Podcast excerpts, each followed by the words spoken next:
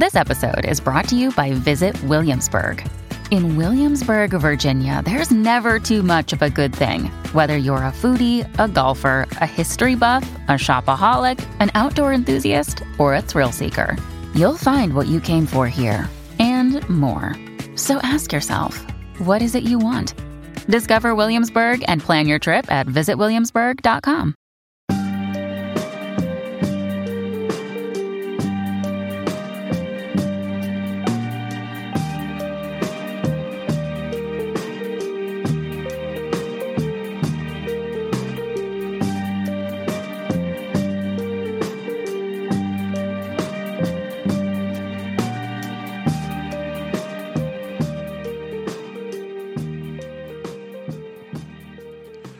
Welcome to the Narcissist Apocalypse podcast, a show that gives a voice to narcissistic abuse survivors. I am Brandon Chadwick, but my friends call me Chad, and thank you for showing up this episode. So, what is a narcissist, you may ask? Generally speaking, a narcissist is a person who has an excessive sense of how important they are. They demand and expect to be admired and praised by others and are limited in the capacity to appreciate others' perspectives. And guess what? Not all our narcissists are made equal. Yes, that's true. Narcissism is a character trait that exists on a spectrum. A small amount of narcissism is healthy, and a person with an unhealthy level of narcissism may be called a narcissist. At extreme levels, it may be diagnosed as narcissistic personality disorder. However, for the purposes of this podcast, a narcissist is a person who exhibits narcissistic traits and or a consistent pattern of maladaptive narcissistic behaviors regardless of whether they meet the diagnostic criterion in the latest version of the DSM manual or have a formal diagnosis. So, a person may be referred to as a narcissist on this podcast, even if it is more likely they have another cluster B personality disorder, such as borderline, histrionic, or antisocial personality disorder, so as long as they exhibit narcissistic traits or behaviors. And now, with all of that out of the way, let me tell you that we have a survivor named Julie on this episode. But before we get to that interview, I want to thank everyone who listens to the show and emails me all those nice things. It really means a lot to me, as doing the show has been quite the blessing in my life. So, thanks to all of you out there. And to all of you, if you haven't left us a review yet, for whatever podcast service you use, whether it be Spotify, Apple, Google, Stitcher, Castbox, etc., etc., leave us a review a five star review. That would be nice and helpful to our show when it comes to rankings. Maybe re, uh, leave a written review as well. I think that even makes a bigger difference. And also, if you want to be on the show, you can always reach out at narcissistapocalypse at gmail.com. Just drop us a line. And if you want to read a letter to your narcissist on our show, where you don't actually come on the show and talk to me, we just stitch everything together. We have a voicemail recorder on our website. To record, go to narcissistapocalypse.com. It's on the right side of the page and it's always floating. It's hard to miss. We're accumulating these letters to have a volume two of our letters to a narcissist episode. What else do I have going on here for you? Well, I got an email from Sunny, who was on last week's episode, and she had like a, a report for me that she's doing great. Her grandpa sold their house and is getting a new one. However, he will always or most likely always be away going somewhere else. So she'll have the whole place to herself. So that distance will be nice, narcissist free household for a while. And she's also found a program to become a certified uh, counselor for domestic violence survivors. And she's thinking about starting that in October. So that is also good news. But and this is a big one. This is a big but for me. If anyone listened to this to the episode last week, you know I was a big fan of Barry, and Barry has sadly moved out. And I am heartbroken about this because I loved Barry. Because everyone needs a Barry in their life. And and I really it's a big thing for me. I love Barry. So Barry, once again, this is a big shout out to you because I loved you so much, Barry. If you're listening, one day you are coming on this show. One day I'm going to get you here.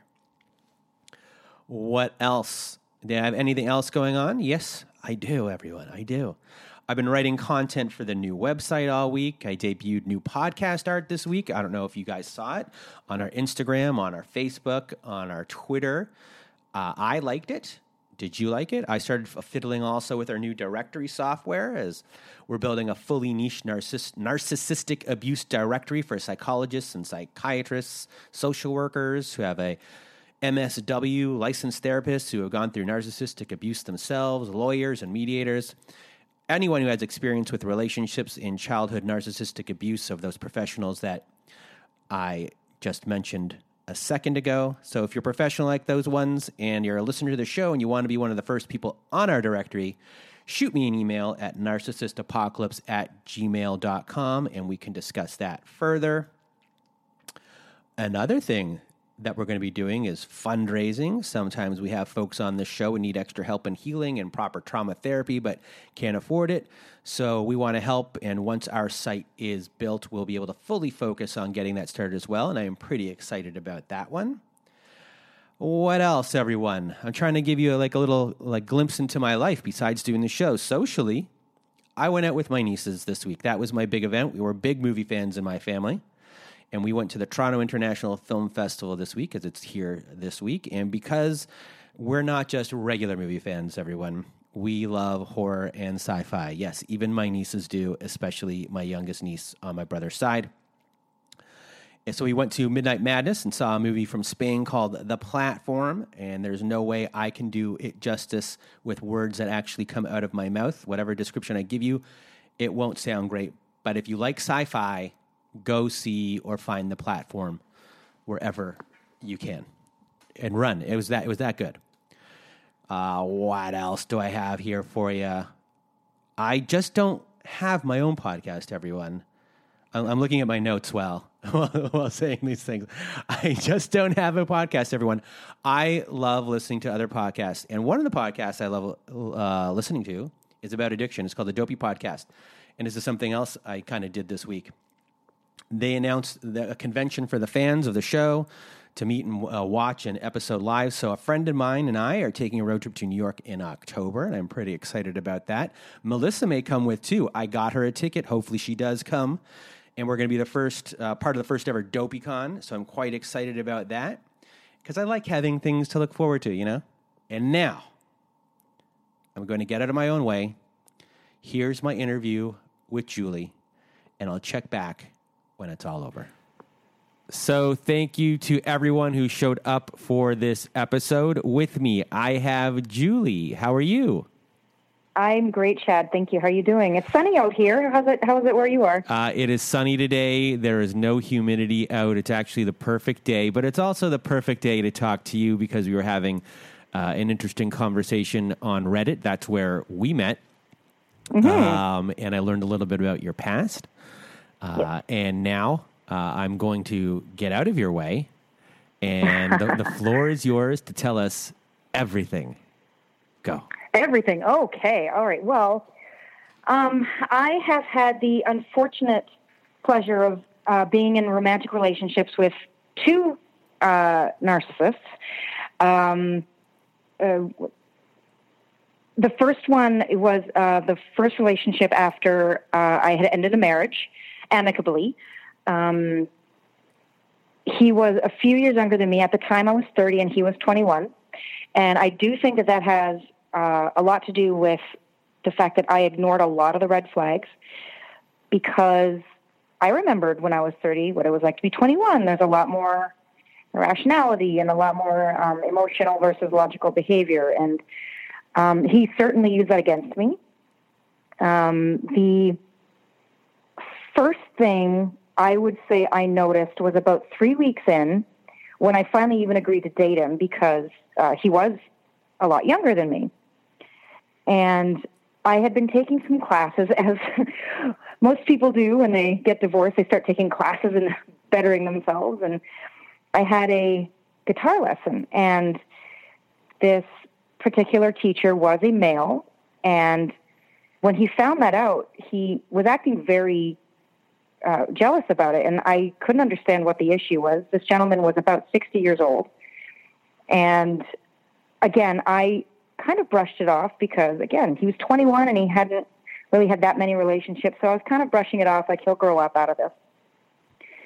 And I had made mention that I was going to get ready for class and I wanted to go take a shower because I don't want to be gross because I had just uh, worked out. And his response was, Oh, you know, you don't need to smell good for a guitar lesson. Like it's our natural odor and all of that kind of response. And I said, Yeah, well, I also don't want to be that guy that doesn't understand that they smell and don't care that they're olfactorily offending people. And this set him off so much um, that he started screaming at me when I was in the shower. He threw open the bathroom door and slammed open my, my shower door to the point where I thought it was going to break and said some quote of some book, something about monkeys. I don't know what he was saying because I was just staring at him thinking, I am in the most vulnerable position right now. Um, and he's screaming at me with his finger in my face, clearly having been sitting out in the living room just stewing over what I said. And I could not figure out for the life of me what had set him off. Um, let's jump to years later. This was a seven year relationship that ended up becoming. And years later, I figured out that um, his own hygiene habits were very, very poor because he had grown up um, in quite a hefty level of poverty, and food was a priority, not um, personal hygiene. Toothbrushes, toothpaste, deodorant, those were not things of necessity in his home. And when you go through high school, not really having that uh, habit instilled in you, you're going to smell. It just is. When you're a teenager, especially a teenage boy, no offense, you're going to stink and people are going to tease you about it. And he was teased very heavily. And it took me a long time to understand why his hygiene was still not that consistent. And it's because he never had it instilled in him. It's no different, really, than, you know, if you're not taught good eating habits or exercise. Same thing. So that was the first time I ever noticed it. And I remember thinking, okay, so I just ended a marriage with a good guy and this guy that I barely know has just scared the life out of me. So this is the last time I'm going to see him. And I got out of the shower and I said, okay, so I'm going to go to my class now. And he goes, I'll walk with you. And I'm like, what? I, no, I don't want you to go with me. He goes, it's okay. I'll just walk with you. Don't worry about it. And he kind of just wheedled his way back into like a conversation. He seemed like he'd calmed down. And I'm like, all right, maybe that was just, um, an act of immaturity. Again, I just brushed it off like he's young, he's going to learn, la la la. Um, we only really ever had a big issue once a year. He used to do this really bad thing of bottling things up and then exploding, which um, I was very open about not being okay with because uh, I tend to be very visual with my descriptions of how I'm feeling. And so I told him, I said, every time you do this, where you blow up and yell at me about things that I had no idea were bothering you, it's like you put a brick down in front of us. And every time you do it, you put another brick and another brick. And eventually, you know, that becomes a second level, a third level, a fourth level. And eventually that wall is going to be so high between us that I can't see you anymore. And it's going to switch off any sort of care or empathy that I have for you because number one, I can't fix something that you don't tell me that's bothering you. And that's your fault if you aren't um, willing to tell me until you explode. And I will not take that on. It's not my problem. And of course, he didn't care for that much, but he would pout, and then a year later, he would explode. Now, I should tell you that about four years in, we had moved from um, the city where we met to a city across the country. And about nine months after we moved, he had a very close family member, um, a cousin of his. Um, him and his girlfriend discovered that they were pregnant, and uh, he, they were like brothers. So this is basically his his. What we found out later was to be a niece to be born. Uh, we were not making a lot of money in this new city, and um, just seeing each other over Facebook was basically the uh, only way we were going to see this kid. And it was never brought up like, let's try to save up money so we can go back home and visit. Um, can we start putting penny? Nothing. It was never mentioned. And the reason I bring this up is because it was not brought up again until years later, at the seven year mark near the end. We never had any real problems except for this explosive behavior in which he would name call and he would um, blame me for everything, even though um, we're going to get into the financial abuse situation of it, which I didn't realize was abuse at the time. Um, he would blame me for, ha- for having financial problems, even though he had put me in debt. So when you need mealtime inspiration, it's worth shopping Kroger, where you'll find over 30,000 mouthwatering choices that excite your inner foodie. And no matter what tasty choice you make, you'll enjoy our everyday low prices, plus extra ways to save, like digital coupons worth over $600 each week. You can also save up to $1 off per gallon at the pump with fuel points. More savings and more inspiring flavors make shopping Kroger worth it every time. Kroger, fresh for everyone. Fuel restrictions apply what happened was um, he didn't have a proper job when we first met. He was kind of doing the couch floaty thing again. He's 21, not really trying a lot, but he liked to write, and he was trying to write sketch comedy and a lot of scripts. And his argument with me was, uh, I shouldn't say argument. His placard to me was because he was basically staying on my couch, and it kind of we just ended up moving in together. It just seemed like the thing that was happening. And I just kind of let it happen because we were getting along great. And I never felt comfortable with it because I had just ended a marriage a year before. But, well, you know, I needed to move somewhere and he's already here and he makes me laugh and blah, blah, blah. So we're now living together. I have one we question. Had, I have a question. Yes. Uh, so uh, you have seven years and are you being nitpicked or anything? Are you being put down during that time, or do you only get exploded on uh, at like that one time of year, and throughout the year it's more of uh, a financial abuse kind of situation going on where you're going to be asking him to do things and he never does those things, um, and just further like guys putting you into debt. Yes, I would say that the financial abuse was a throughout thing, absolutely from day one which also, of course, like a spider web, trickled out into being other types of abuse, which was the emotional abuse. The financial abuse started off with um, we discussed his half of the rent, how much we could spend for groceries, the whole budget thing. I'd been married. I knew what it was like to have a mortgage and have bill payments. And he's like, yeah, no, I can totally do that. Yeah, but that's cheap for me. Ah, I can do that. And then, of course, whenever groceries rolled around, I don't have the money for it. Can you cover this one? Um, I don't have this month's rent or my half of the rent. Can you cover this one? Now, I, I would like to make it uh, known that um, right before I finished uh, my marriage, I had just paid off 11 years of student loans. I had I'd gone down to zero debt, zero. And immediately he's like, "Hey, well, you have a credit card and it's empty. Can you just put this on your credit card?" So I want you to understand, it was $450 of rent. It's nothing even if you only have a crappy part-time job, you could have made that easily. But he he kept saying to me, "You don't remember what it's like to be a struggling artist, and how much time is required, and you need to be free." Um, if you get called in for something, I need to I need to be free. If I need to write something, I can't be doing another job and be restricted by this. I need to be able to write it. So, so he was My argument, he, he was using a lot of guilt against you during yeah. this time to. It was very manipulative uh, behavior yeah. to get you to continue to pay for everything. Exactly. He was he was slightly using my age against me, saying like, "You don't remember what it's like," and I'm like, "I'm only nine years older than you, not 27. Like, calm down here." Um, but it worked. I mean, I absolutely I remembered what it's like trying to struggle as an actor and not being able to go to auditions because you're at a restaurant or you're in a store or whatever. And uh, he did every once in a while get a job. It's just that it would be a temporary job.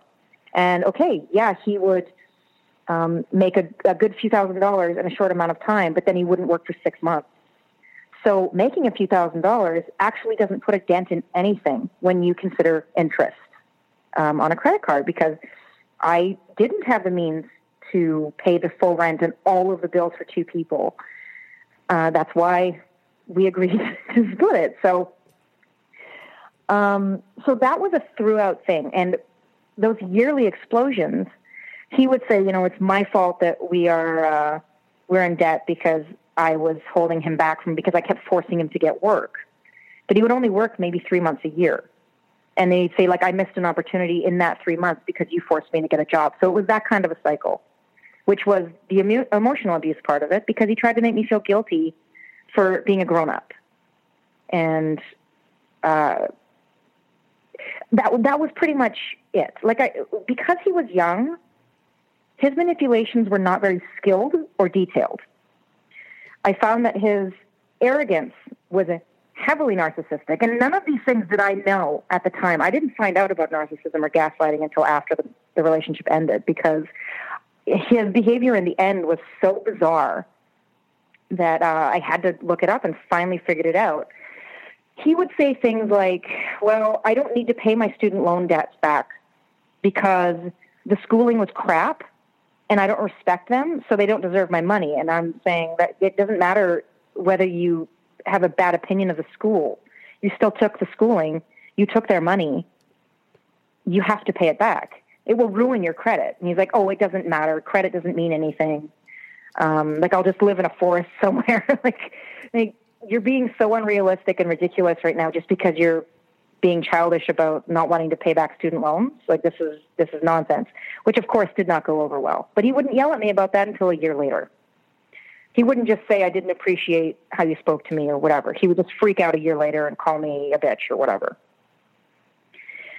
Now, skipping ahead to the end of the relationship, because this was just little bits, little bits, little bits, little bits four months near the end, we were working on a project together because we both work in, in film. And we were working on a project at the same time. And he kept talking about this girl at work. Um, she was a, just a little younger than him. I don't care about that. I have no insecurity about, oh, because she's cute or what. I don't care. You can look at other girls. It doesn't bother me. But I noticed that he was talking about her a little too much. And I brought it up, and he goes, oh, no, no, no. First of all, she is not very smart. She's very sweet, but she's not very smart, and it would bother me too much. And I'm like, okay, well, whatever your standards are. But in those four months since we both met this girl, his treatment of me went downhill like a, a drop off plummet in the ocean. All of a sudden, I was in the Marianas Trench, and he was just treating me like garbage. And I don't re- react well to that. I don't just stand there and take it. And so we would get into these screaming arguments, and I'm like, I don't talk to someone I love this way. Why are you talking to me this way? And he started saying things that were so completely bizarre, like your job, you would never have had your job if it wasn't for me, which is 100% untrue. I got my own jobs.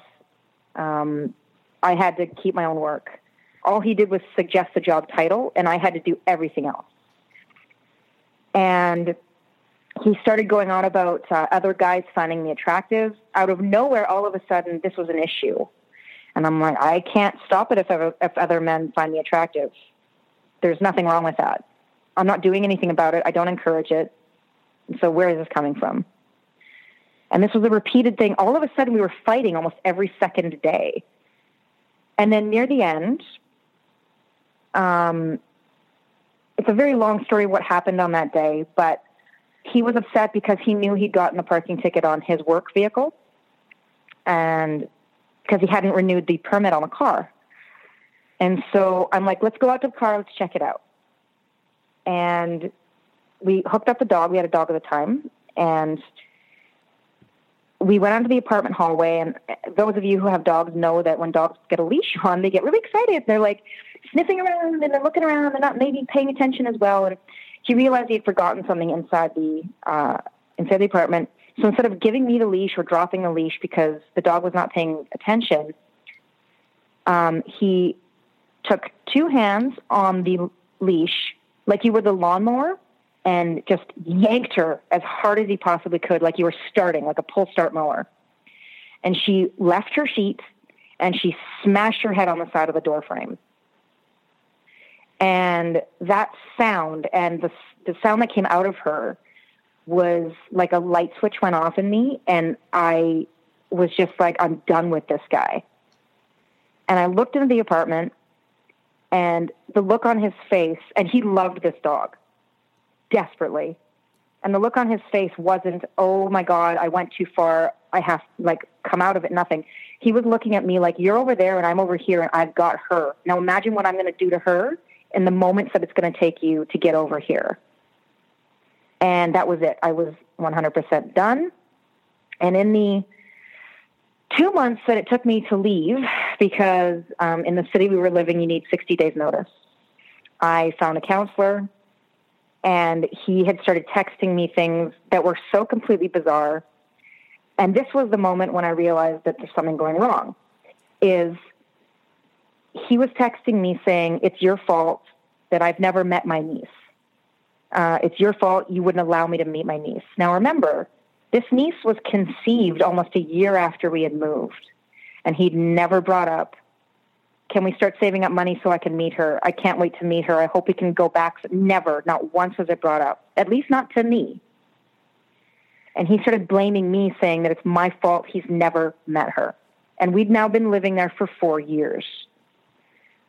And I said, When have you ever brought this up? And he's like, It doesn't matter. Like, you know what you did. And I'm like, No, I didn't. I didn't. And so this kind of gaslighting, which I didn't know what it was, I was bringing this up to the the counselor and I'm like, I don't understand. He's saying I'm doing all of these things. He said that I I cheated on him with this guy in my gym and I'm like, what are you talking about? Like I've never done any of these things.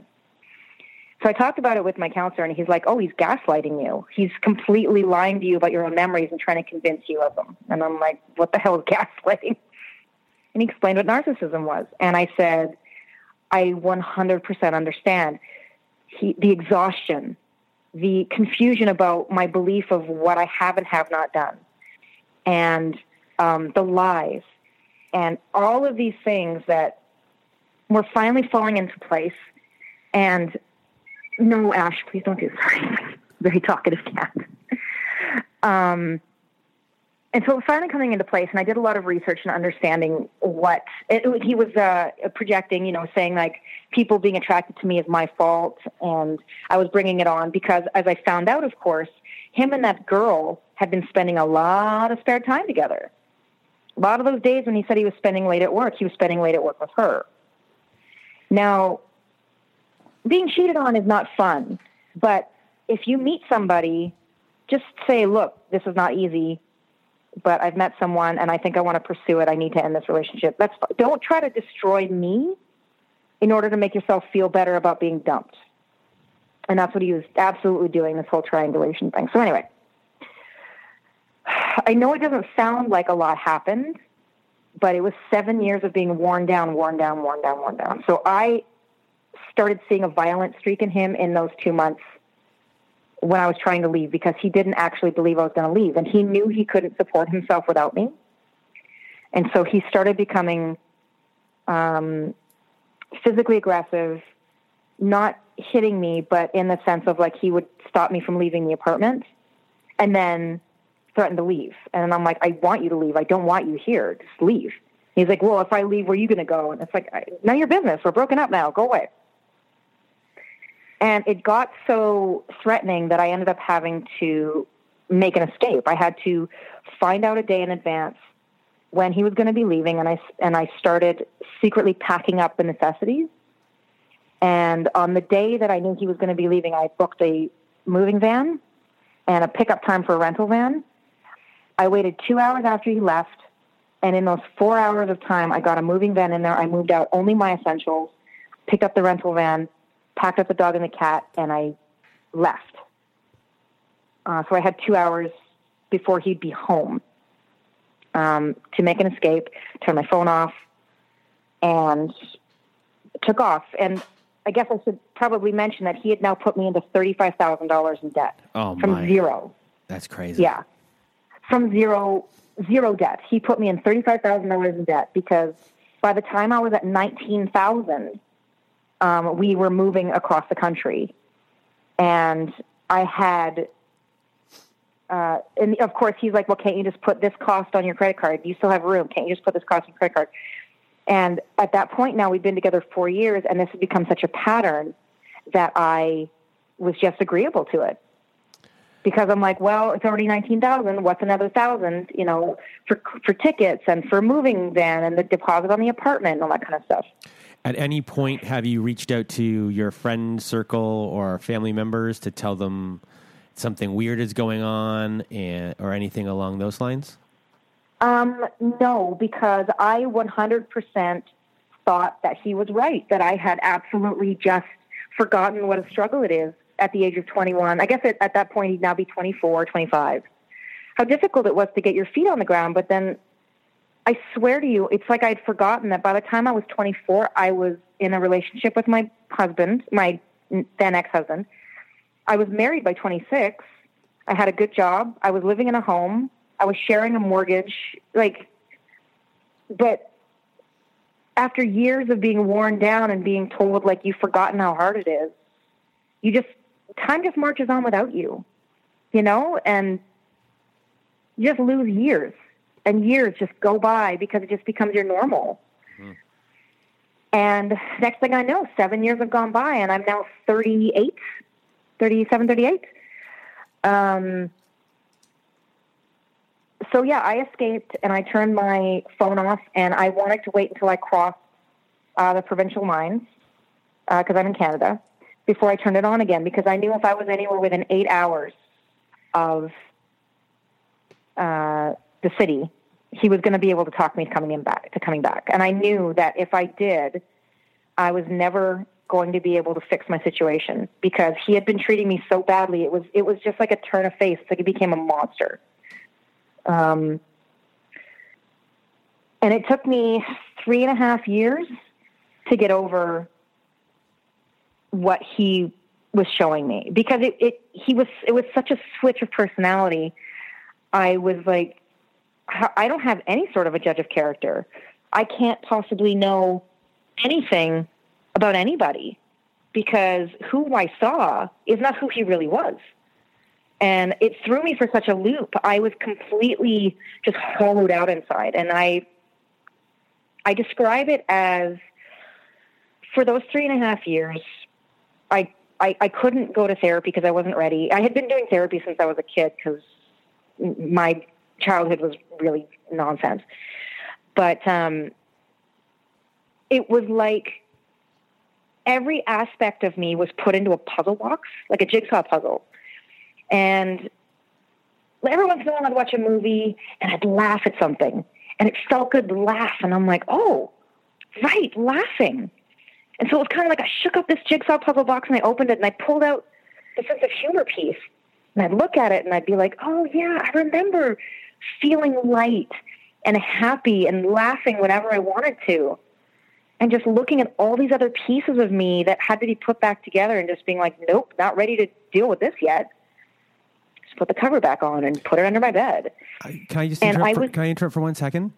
Um, of course so when you in the three and a half years you said that you, you weren't ready for therapy um, can we just i guess discuss uh, what that means because i kind of went through a similar thing where i just wanted to be in this state i wasn't ready to move to like an other mm-hmm. physical state um, you know, I, I didn't want to move forward in a way. I knew I kind of had to sit in whatever I was sitting in and to feel what I needed to feel, no matter how mm-hmm. long that, that took. Because I think a lot of people mm-hmm. that might be listening think that they have to get better right away. And yes. and uh, you were in this state for three and a half years. So can you maybe walk us through, uh, I guess, your your frame of mind during that time, possibly? I definitely felt um, embarrassment. Embarrassment was the number one feeling overall.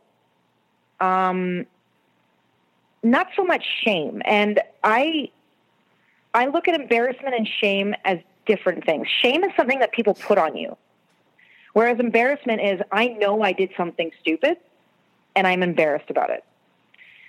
Um, I felt very, very embarrassed about the fact that I had ended a marriage to a very nice man, but we were not compatible in many ways. And yet, and because I'd seen what a somewhat healthy relationship looks like, I fell for this idiot. And I was embarrassed that it turns out my judgment isn't that good. And maybe I left a, a marriage that was a, to a really good man, which is a fact. Um, because what if I'm addicted to drama? I'm embarrassed. Like, what if I am as broken as everyone has told me my whole life? I, I, it was embarrassment about this judgment that I made of a terrible choice. Um, not shame. Nobody was shaming me. It was embarrassment. And I wasn't ready to get help for it because I needed to come to terms with the fact that I was embarrassed and ready to deal with my choice and just being like, yes, this is something I did. I am embarrassed about it, but I'm ready to fix it. Whereas at, I was just, the, the, embarrassment was so overwhelming. Um, no one ever said anything to my face. I'm sure they were talking behind my back because I've heard since then in these last few years that everyone's like, oh, yeah, no, we were all wondering what the hell you were doing because that guy was such a loser. I'm like, why didn't anyone tell me? You know, that old, old thing of, no, it's none of your business to stick your nose in. People get mad. Yeah, but at least you made it an effort. And that's how I am now. Um, because I know I didn't appreciate it's no one's responsibility other than mine. But if a few people had said like, "No, we don't like what we're seeing here," maybe it would have opened my eyes a lot earlier, and I wouldn't have lost years to the guy. Maybe it wouldn't have, but they could have said something. Um, and now I do with other people. And I risk relationships all the time, and I'd rather risk that than risk them and their lives. So. So when um, during that three and a half years, were you in like a deep depression at all, or was it just uh, anger, sadness, resentment, uh, and what kind of motivated you eventually to uh, get out of it? I would say, uh, I guess you could call it a depression. I was focusing on myself in the sense that I had started long distance running near the end of the relationship. And um, funny enough, that was actually part of the reason that he started to dislike me because it was an activity that he 100% could not take credit for. This is something I didn't figure out until later. But he he always tried to take credit for my my my accomplishments in, in running and the physical physical activities. And that was one of the arguments he had. He's like, you know, you wouldn't you wouldn't even be a runner if it wasn't for me. And I'm like, what the hell are you talking about? He goes, well, I bought you those protein bars, or you know, um, I uh, I I bought you that headband or whatever. And I'm like, you didn't. Can I curse? yeah, go for it. okay, edit point. So, um, yeah, so he would try to, to get me to give him credit for buying me protein bars or accessories or whatever, and I'm like, motherfucker, you didn't make me put those shoes on at three in the morning. You didn't make me eat right the night before. You didn't make me get my rest. You didn't make me do any of that. I put those shoes on. I did the running. I didn't go out and pretend I ran and then come home.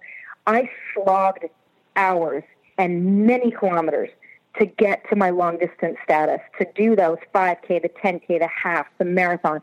None of that was you. And it, that was a turn on him that I had not seen before. He was trying to take credit for my life because I was starting to advance in my career and I was advancing in my own personal status because I was now out running and I was becoming more physical again, which is something I lost with him because he would get so weird about me working out. Um, because I love working out. I love being physical and I love having a strong body. Not about it's not about being skinny, it's about being strong.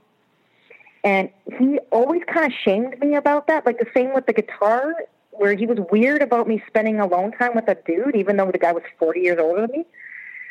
Um, I guess he was really worried that I would realize that he was garbage and I wasn't, which is that's a part of the abusive relationship is they insult you so that you try to figure out what's wrong with you instead of focusing on the garbage human beings they are. They want to bring you down to where they are so you don't notice that you're so much higher status than them, that you're a kinder person, that you're a more honorable person, you're more loyal, you're more um, emotionally intelligent. Like there's all of a lot of these things that the, the reason that they take you down is because they want to make sure that you think you're on the same low level that they are. And that's something I learned in those three and a half years because I did a lot of reading. I, anyway, back to that. So I would say, I would say it's a depression in the sense of um, I was battering myself with my running because I used running as um, a tool to help me find myself. It was a promise to myself to do what I promised. Um, I was going to make this race and I was going to train for it properly. I wasn't going to do that thing where I'd say, oh, tomorrow, oh, tomorrow. No, I stuck to a schedule and I made a promise to myself. I can always keep promises to other people, but why not myself? So I did. Can, and I, tell, that, can I tell you what, something? Mm-hmm. I also started to run. Uh, For that purpose, right? I just wanted to be a stronger, healthier person. Yeah. And my goal also was to run in a 10 kilometer, I'm Canadian, a 10 kilometer race. Uh, and I wanted to become strong and do it. And that became a big focus for me that got me out of my funk, at least at the beginning. Yes. So you totally get that. Yeah. And it was a huge, because what are you doing out there? I listen to music when I run, and um, what did you listen? What, what, what, did you What did you listen to? Oh, I listen to all, any kind of music that makes me feel something, and I, I don't mean feel like dancing. I mean feel something. If I feel hopeful, if I feel focused, if I feel strong, those songs, and it could be any genre. I listen to Static X and I listen to re- reggae. It's just this happy pop song. Like it's anywhere, as long as it makes me feel something. Um, really, really heavy metal stuff. It doesn't make me feel angry. It doesn't make me feel like, Wah! you know, or just like out. It it pinpoints my focus. It it sucks me in into a pinpoint focus. Um, so yeah, it's any kind of any kind of music as long as I feel something positive, like to, to keep going forward, to believe in myself, that kind of thing. And because you're out there for hours alone, it's just you, your feet, and your stupid brain. You're just thinking about stuff. And you're just thinking about scenarios and discussions with yourself and going over past stuff. And so there was many a time when I would just stop moving and just start crying because I was thinking about something that happened where I'm like, it, it's just going through these milestones, just like it is in therapy, where you just kind of all of a sudden have a revelation and you just start crying and just let it go. And since you're also a long distance runner, you understand that happens a lot to people because it's it's not just maybe the it's also the feeling of you know your brain is trying to tell you negative things and you just don't want to listen anymore. And you're just like, just stop saying this to yourself. Just stop, stop. Um, for me, and I, and I, for, for me, it mm-hmm. was if I get a strong body, my mind will become strong as well. And if I am a strong mind and body, I can overcome anything that is going on right now. And sure. and and that that's kind of for me what was my focus, and it was like a it wasn't just a focus. It became an obsession. it became an obsession. I was going to beat this out of me by mm-hmm. making myself as strong as possible. Yes, and and for me, it's because uh, mine is similar in the sense of because when you have a strong body and you have accomplished this goal of this run or whatever it is your goal is, but you have proof. Look at my body. This doesn't come from sitting on the couch being depressed. This comes from getting your ass out on the road. This comes from going to the gym. This comes from choosing the right food. This is work, and this is my proof. And I can look at it in the mirror. I look down. I can see it. I can look at that medal. I did this because I did not let this shit take me down. Mm-hmm. You might still be depressed during it, but I did this. And so you have a physical representation of your brain. Shut up. Look, I did all this. So if I can do this, I can beat you. So that was a big part of it was uh, believing in myself and, and taking his lessons and just twisting them and saying, like, no, I am not the loser you're saying I am. I'm actually pretty amazing because I'm doing these things. You're mad at me because I'm doing these things, but I'm great. So in those three and a half years, I did a lot of races. I did the uh, the Dopey Challenge in Walt Disney World was my biggest challenge, um, where you do all four races like over the four day weekend, the five, the ten, the half, the marathon, and that was a huge accomplishment for me. And I went alone, nobody there I knew, and at the end when I got all of my medals at the end of the full race, like I just started sobbing, and all the runners around me that saw me just came over and they're like, "We get it." Like you just accomplished something huge and you did it, and no one can take that away from you. Nobody. Not they, nobody knew me. They, nobody knew what I was going through. But everyone kind of knows. They're like, you know, whoever it is in your head that's trying to take this away from you, you don't get to do that anymore. Look what you just did. And that was a big turning point. So that was January of 2016. And I had moved back in the summer of 2014. So that was now about two and a half years. So in that last year, I was like, okay, like enough of this. You have fixed yourself with running as best as you can, but now you need help. And so I found a therapist, and you know we started working on the talk therapy, and and it was great. And I started dating again, and that's where I, unfortunately, about a year later, I met the second narc. Um, and I have a lot of people that I see online or very rarely somebody will say to me like, but you've already gone through this. How, like, how could you have fallen for it again? And my view is this. Yeah, he got under my radar, but the fact is, is I recognized it a lot sooner. And also he is, um, and also he is uh, a master manipulator. Um, we were 40. We were both 40 at the time. And he had, you know, had decades to master his craft. And he is. He's a master of it. He loved triangulation, which is the amazing thing of keeping your partner off balance by always having the affections of another woman or other women specific or not, it really doesn't matter. Um, to keep you off balance, to think that maybe something's going on, or to make sure you don't ever feel secure in the relationships, you're always fighting for his attention. He loved that, loved it. Even if there wasn't someone actively in the picture, it was always talking about um, a sexual experience he had with a past partner or relationships with his exes. And I repeatedly told him, I'm like, I don't need to hear about this um, number one, none of my business. But number two, uh, I'm uncomfortable with you talking to me about this. I'm not your buddy. I'm your girlfriend. Not okay. Um, I'm, I'm not the kind of person that gets excited or interested in hearing about this stuff. It makes me feel uncomfortable. And that was a huge mistake because he used that against me big time. Um, his answer, whenever I brought up anything um, in relation to his triangulation activities, because he loved talking to other women online and pretending that he wasn't in a relationship. And his answer to it was, my relationship status has nothing to do with the conversations I'm having with these women, even though they were clearly showing signs of being interested. Um, obviously, I disagree with that statement. And his answer was always, Your insecurities are your issue. Um, I can behave any way I want because it's my life. And if you don't like it, you don't have to be with me. But your insecurities are yours.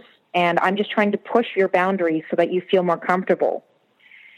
Now, of course, that is some total bullshit because the responsibility in a relationship isn't to make me happy, but it is to make me feel secure. And he did everything in his power to make sure I never felt secure in our relationship. And I was always chasing him which of course plays into any insecurities that one has.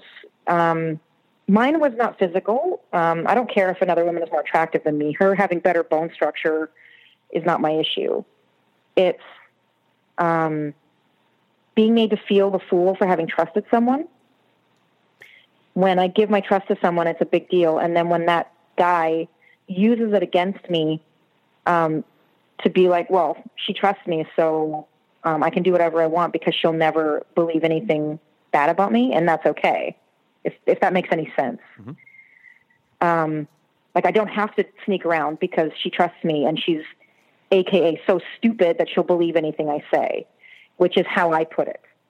If you abuse my trust, it means you think I'm stupid. Um, that's a big trigger for me. Big, big trigger is to abuse my trust and betray me. And he used to do it all the time, but he did it in little increments, which is triangulation and the gaslighting. And um, he progressed from oh, one of the first things I ever noticed about him with the triangulation was uh, he used to keep his tablet um, in his car as his uh, map. And he had his Facebook up on there. Uh, like his messenger would pop up, and so any messages that came up, the whole screen would light up with the entire messenger.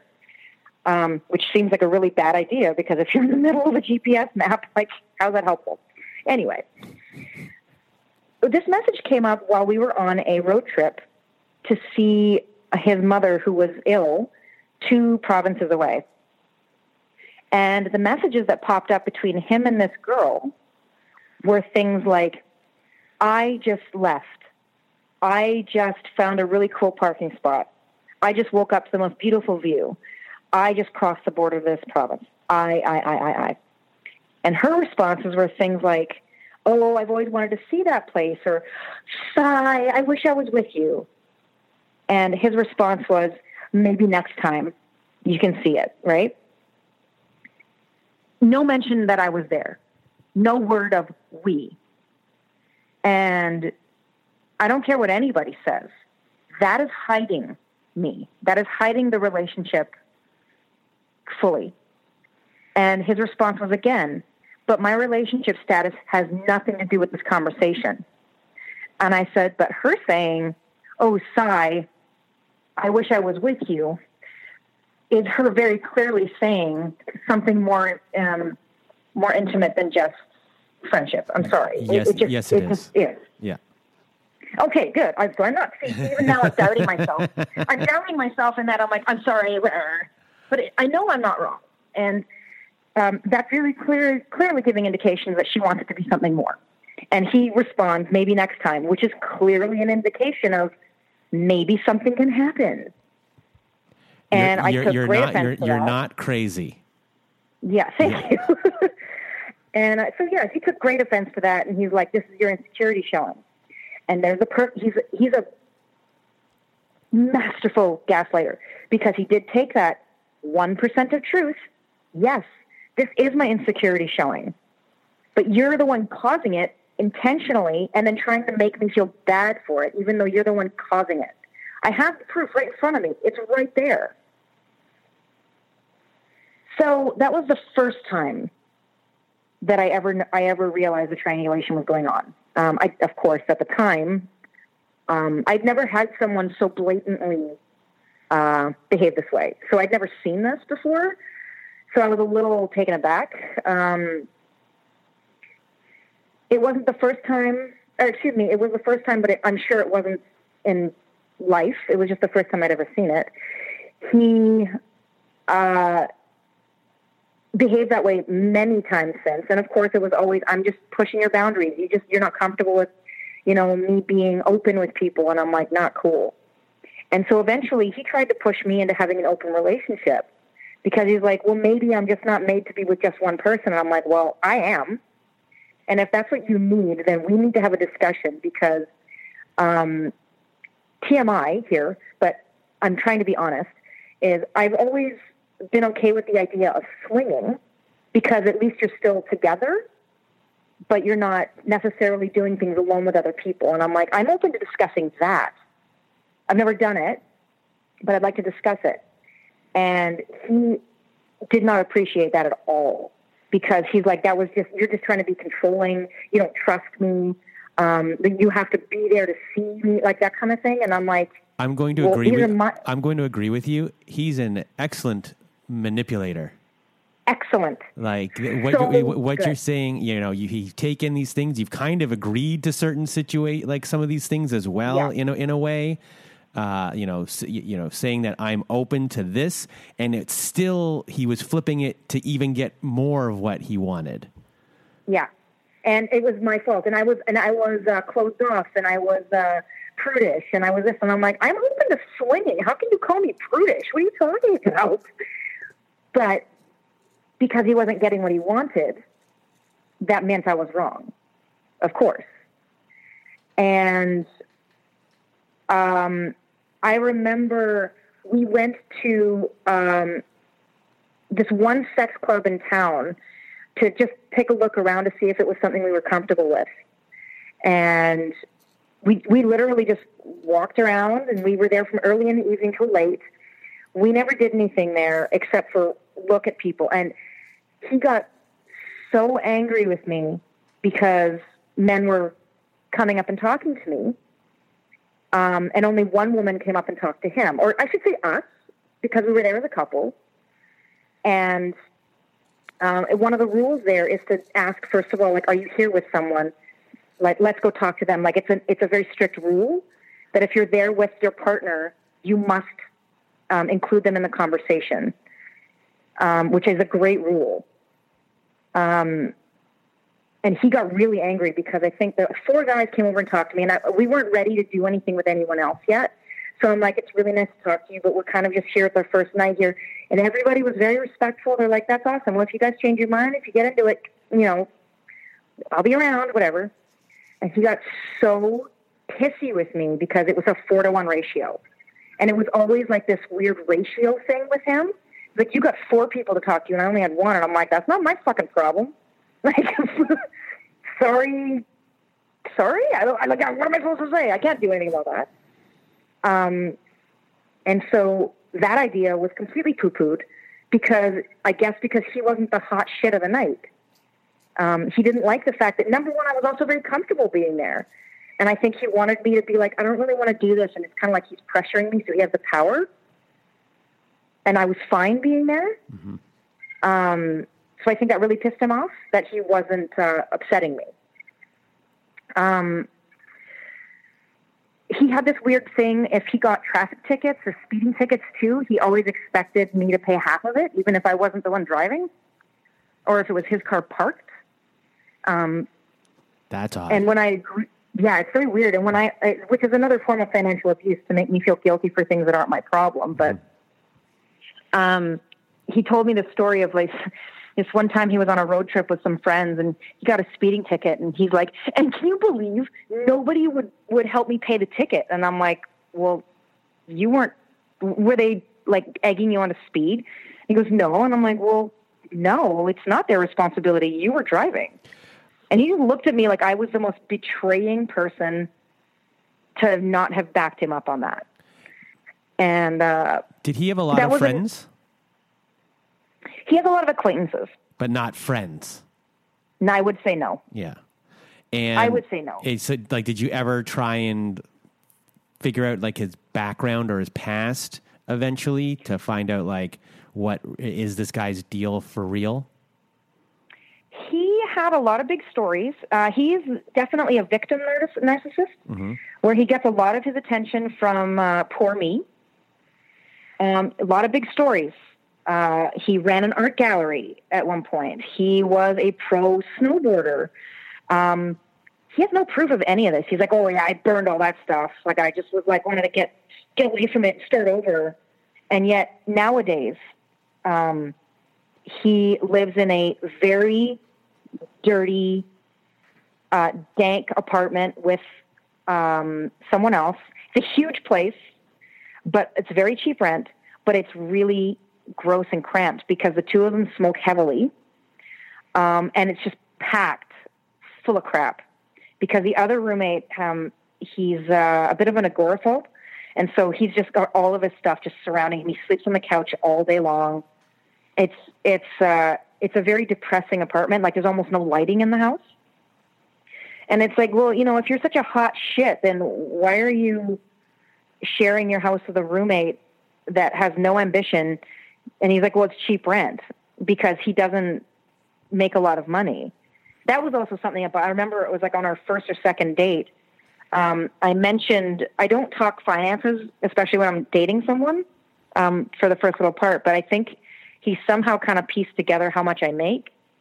And the look on his face, he was, it was like he was really trying to hide how excited and upset he was that I make like double of what he makes. Um, he, he very clearly stated, he's like, Do you make more than I do? And I just kind of stopped talking because it would be very easy to find out how much I make. All he had to do was look in the union, um, um, see what my hourly rate is. Um, but yeah, he was very excited about it because he knew he was going to be able to get some money out of me, and also disgusted because, quote unquote, I had more power, which is baloney. Money means nothing, but anyway.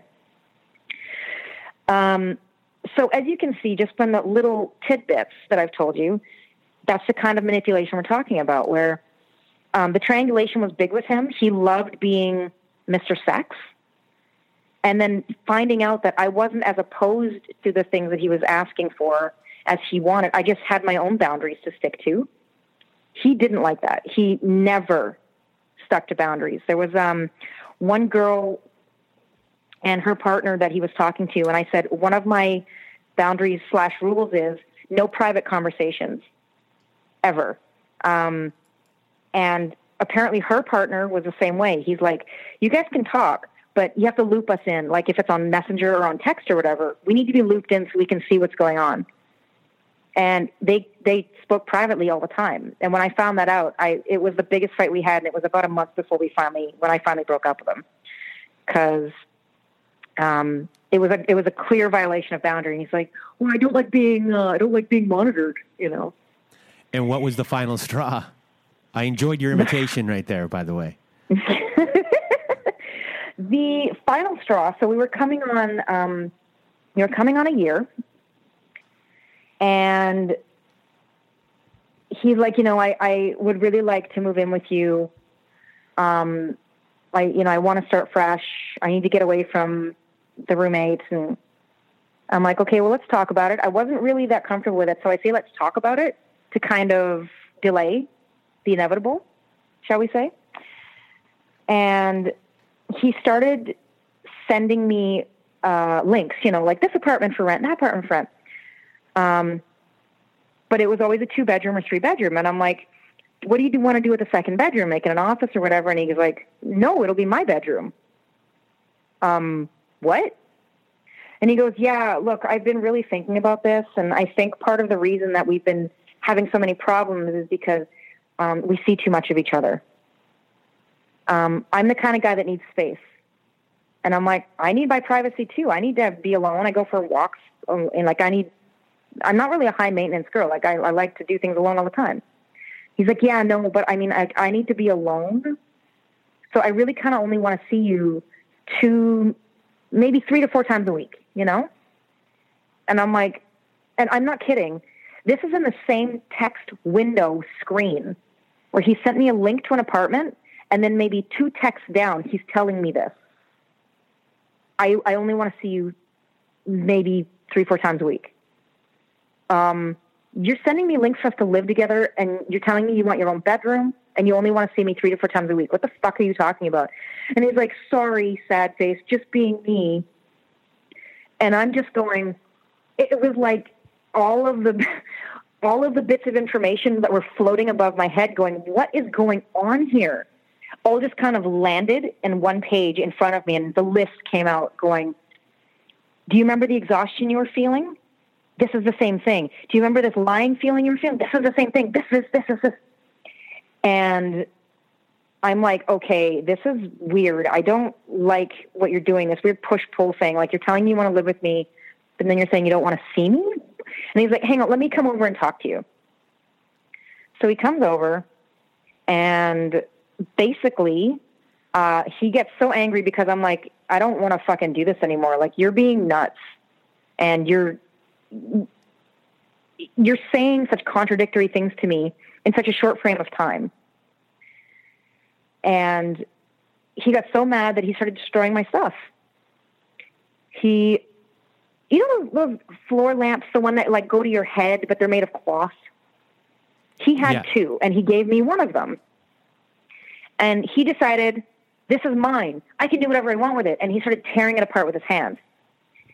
And this was around Christmas time. So he took his Christmas present and he kicked it so hard across the room that it hit a glass that smashed so hard because the, the impact was so hard from this kick of a present into the glass that it smashed and sailed about 20 feet away.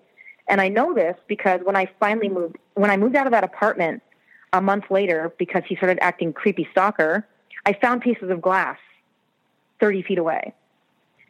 Um, he, uh, yeah, so he started smashing my stuff. So I was like, you got to get out of here. And then a couple days later, of course, because the adrenaline's going and you start wondering, oh, it's so sad, you know, the addiction is still there. And he's like, yeah, no, I don't want to talk right now. My friend is over. I'll be, he'll be, he'll be gone by nine if you want to talk then. I'm like, all right. Nine comes around, no answer. Ten comes around, no answer. I'm like, fine, fuck it. I will go to your place and I will, I'll play this game of whiny baby because he played silent treatment a lot too. And I'm walking up to his apartment and I can see from the street his, his bedroom. And so I'm walking up, calling him, and I see him enter the window, pick up his phone, and uh, not answer, but like see that it's me calling, and he turns off the phone. And then he puts his phone down and he goes and starts talking to his friend again. And I was like, okay, that's the end of that. Mm-hmm. So I just turned around, walked home, and I wrote out a letter telling him what I had just seen him do. And he's like, yeah, you know, uh, I got drunk last night and I'm going to go out for breakfast today and I'll talk to you later. And I'm like, yeah, I don't want to talk to you later. And I sent him the letter and he's like, what the fuck? What are you talking about? I'm like, I don't want to talk to you ever again. Like what you just did, your childish behavior is, it, I can't, I can't handle this. And then, um, he started withholding my property because, you know, you, you leave stuff at each other's places and he's like, I won't give you this until you give me that back. And I'm like, I don't have that. The last place I saw that was there. And he's like, I don't have it. So you're not getting this back. And that kind of controlling, I'm like, you know what? I can let this go if it means I don't have to talk to you again. And he's like, well, that's, you're, this is you just being a bitch and you're controlling. And his master manipulation, funny enough, was the reason that I was so easily able to see it in the end. And I count that almost as a blessing because I knew exactly what to do to get better.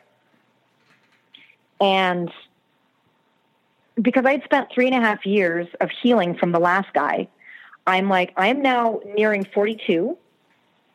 Um, I know for myself that I am someone that wants to be partnered. Um, I, I want to have a partner to walk through life with. You know, it, it just it's just something I, I want for myself.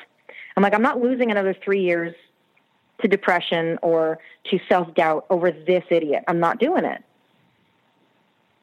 And along with uh, going back to therapy, talk, regular talk therapy, I started looking into uh, other forms of healing.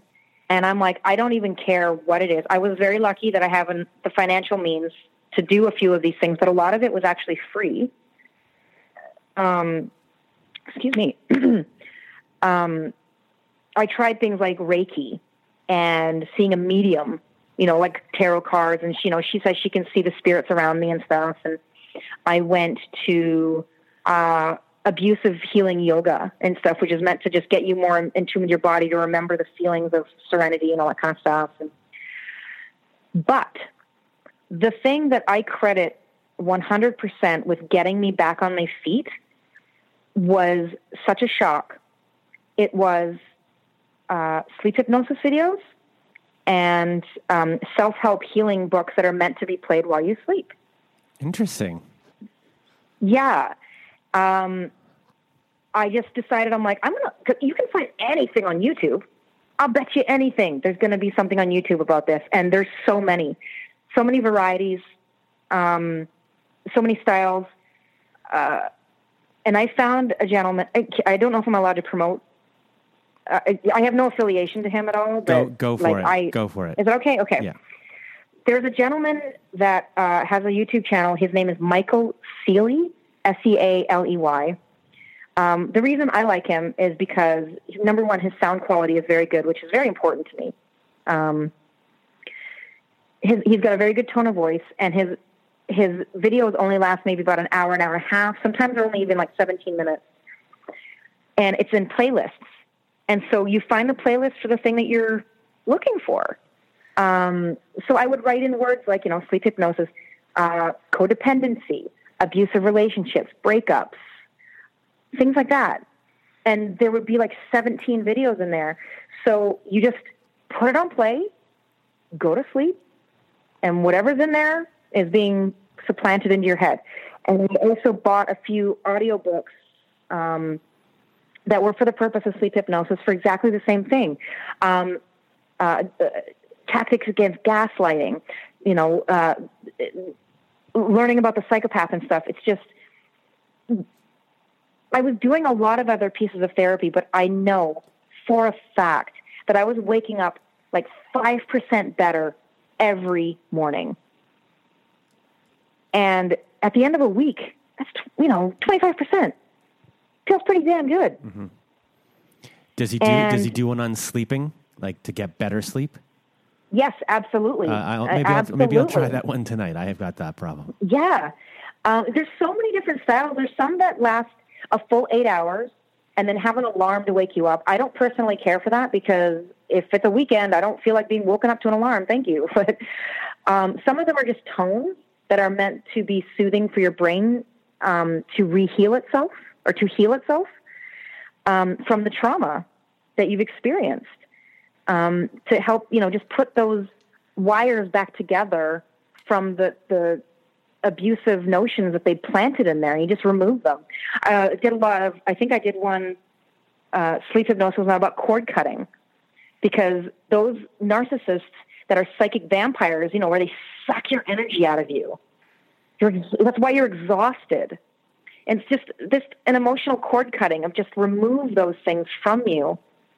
And you have to watch it because it's creepy and I'm not necessarily a woo woo person, but I can tell you that after I would do a cord cutting video, the next day he would try to contact me. Like he would make a fake account or text me from an unknown number because he could feel it that she's moving farther away from me. I don't know. All I know is that would happen every friggin' time. And when I was going to my therapist with all these new revelations of like, oh my God, I realized this and I realized that, and I just I feel so light having realized that this wasn't about me, and and she's just like, what have you? Are like, are you starting to do drugs or something? Because like, you're leaps and bounds in your healing process than what you would typically expect. And I told her about the sleep hypnosis, and she's like, that's an amazing idea because you're doing an active form of healing, but you're doing it when you're sleeping, and it's it's just you know it's like sleep learning. It's no different. Um, and she was she was just as impressed with it as I was. And I, I still use his stuff, but sometimes I'll use it for other things like um, self confidence in the workplace or body confidence or whatever, you know, whatever happens to be bothering me at that time. Um, so many times, and I, I really credit that with a huge amount of healing. And I felt ready to date again after only like six months. Even though his trauma was much deeper in a shorter amount of time because his manipulation was so good. Um, and now I'm with a really wonderful guy, and um, I'm very open about. Uh, if I see anything that's of discomfort, I tell him and we talk about it. And sometimes he doesn't love it because he's like, I feel like you're putting some past stuff on me here, but I see where you're coming from. I don't love the fact that you're making me feel like the bad guy here, but I understand where you're seeing it that way, and then we can talk about it. Whereas with a narc, you know, you can't ever do that. You ever bring up anything negative and it just becomes a huge problem and you're the problem and all that stuff. So, um, but yeah, I, I fully credit the sleep hypnosis with, actually, that's, that's not true. I, you did a lot of work credit. while you were awake as well. I very much a lot of work while I was awake. I did a lot of reading of uh, the website Knowing the Narcissist. I think it's nicknamed the Narc Site by H.G. Tudor. Oh, so um, some people don't like that person because he yes. is a uh, a, a what's the best way to put it? He is a sociopath who says Yes. and states that he is one, and gives Yes. you uh, knowledge how to combat people like him. There's a lot of people that he's controversial. He is very controversial, and I 100% understand why he is dangerous um, to someone who is still vulnerable to the manipulation. Very dangerous. But I like very much. I should, you know, I'm going to say I love very much getting into their head because it gives me a weapon to counteract because I can see it coming now. When I see the shit coming at me, I'm like, oh, oh, this is now the next thing he's going to do is this, and there it is, and now I can see it. Well, you, And I you- started You, grew up in a narcissistic household. I, Yes. Um, so did you learn? You didn't pick up anything uh, there growing up in in the sense of uh, uh, understanding what was going on, or did, that didn't come until later? Not till much later. Okay. Um, I've been going to therapy on and off since I was 14 because when I was 14, I was starting to exhibit a lot of signs of, uh, of like dangerous signs of my life going to a bad place. Uh, my mother was a severe alcoholic, um, majorly depressive, and my father was a 100% enabler um, to the point where when he came home from work, he would just go downstairs with office uh, and do more work down there until dinner and then go back until it was time for bed. Like he just ignored everything going on. Um, my mother had a lot of trauma when she was a kid, obviously, um, that she was self medicating for. Um, very complicated relationship with my mom. But the thing that I learned a long time ago, and I to, to sum it up, she died in 2012, which was one of the best days of my life because it's like, oh, thank God. Now I can just fix the trauma that she inflicted. I no longer have to worry about the next that she's going to, to put on me. It was great. It's like, oh, good. So finally, the cup is not going to be refilled anymore by her. Now I can just work on what she's done instead of it having being piled on more. If you if you get what I'm saying. So, um, and because the relationship with her was so typically abusive in the sense of she just she didn't know how to deal with her own her own shit um, so she just self-medicated constantly she was blackout drunk every day um, generally naked so there, there there's like a sexual abuse element on that um, because I would walk into the living room and she'd be blacked out and naked. Like I saw my mother's vagina more than I've seen my own. And I know that's like said jokingly, but it's true. And there's a, there's a sexual element to that that is not appropriate, obviously. Um, she shamed me about my body heavily when I was a kid um, because we're not built the same. Because my father is Asian and she was a very tall white woman, and uh, my body structure looks like hers, but I've got the height and stature of an Asian person, so I'm thicker. Um, like an uh, a, a, shall we say a Caucasian person because my frame was meant to be taller, but I'm not waist like like an Asian person. I'm strong, like I'm a strong, athletic build, and that's I've always looked like that. And sh her and my sister used to tease me all the time because her side of the family is all very large breasted, and they're like, "Oh, I guess we never have to, you know, buy you any more training bras. Thanks for saving us money." That kind of thing, you know. And but the the thing with my mom, and I I've tried very hard to come up with the easiest way of explaining it is, she hated herself more than she could ever have loved us. And there's a forgiveness in there in understanding who she is, was. But I don't forgive what she did. I forgive who she is. Because once you become a parent, go fuck yourself. Fix your shit and raise your children. Stop being self-centered. And I'm very, very strong about this. And I, and I apologize to any of your listeners if they take offense to that, but sorry. Deal with your shit and raise the adult that you've given birth to. I don't care. Because you've made the choice to have your children. Sorry, one second. Yeah. Um, so anyway, yeah, it's, uh, I've got a very strong opinion about that kind of stuff of never allowing anybody to tell me like, oh, I did the best I could. Well, you know, you need to do better. You need to do better. So, did, did you? Yeah. Um, it was the line she hated herself more than she loved us. Did you make that line up, or did you take that from somewhere? No, I made it up. Yeah, that's um, a great um, line. I thank you. I'm very proud of myself for having come up with it. The funny thing is, is it came from because my brother-in-law's mother passed away. Um, oh my gosh, was it before or after my mom? I don't remember. I think it was before. And we all knew that my mom had always said, I don't want to have a funeral because she feels the same way that I do, where I don't believe anybody's going to come and I don't want my last humiliation in this world to be nobody loved me. You know, it's, it's a deeply ingrained self talk that it just, it just is. And I was sitting there at the funeral, imagining if it was my mom's funeral and everybody around us knows the turmoil that was going on. A lot of people don't believe it because, of course, the, the face that she presented to the world was different than what was actually happening. But I was very vocal about it. And it's like a funeral is not an appropriate place to air your grievances. But I'm also someone that believes in honesty. And I was thinking, I was having this imaginary situation where I was, you know, forced to go to the podium because that's what people tend to do. And they're like, no, you make a man, she's dead now. You can't talk bad about her. Blah. And what would I say? How do I get my point across that she sucked? But also being respectful of the fact that there's people here who don't want to hear that right now. And also being honest. And that's what I came up with. Because it very clearly states how I feel. It also shows that I do have empathy for the things that my mother went through because she went through a terrible childhood as well. Um, yeah, just it's the easiest way to put it. And I find that people who've never gone through any sort of trauma, especially with their family, don't get it.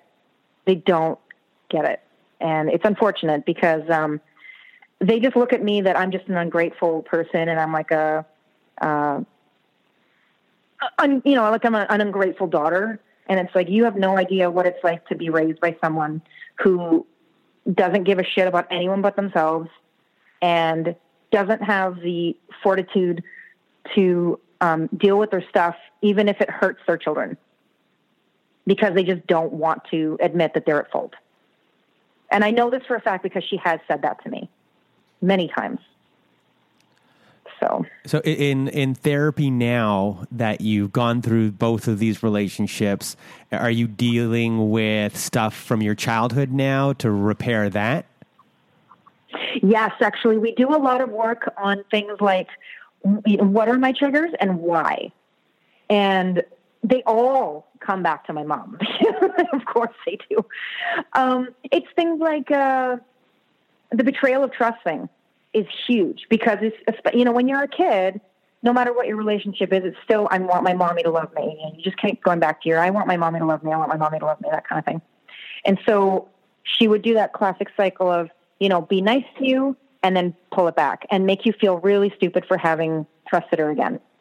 And she made sure she did whatever she could to make sure that i uh, would trust her and then take it away. And that's where my um, huge trigger for that is, is how dare you? And yeah, so, and that, that's, that's a big one that I deal with right now is if I feel any slight of, of being made foolish for having trusted you, I still react hard. I may not show it, but I feel it, and that's enough. Because if I'm feeling it, that means that I still need to work on it. Um, and my reaction to it now is to get very quiet because I'm in my head trying to deal with it. And the the problem with that is is that get, that makes everybody else uncomfortable around you, and that's not fair to them because they don't know what's going on in my head, and it makes it look like I'm giving them the silent treatment, which is not what I'm doing. But that doesn't matter because my behavior is affecting them.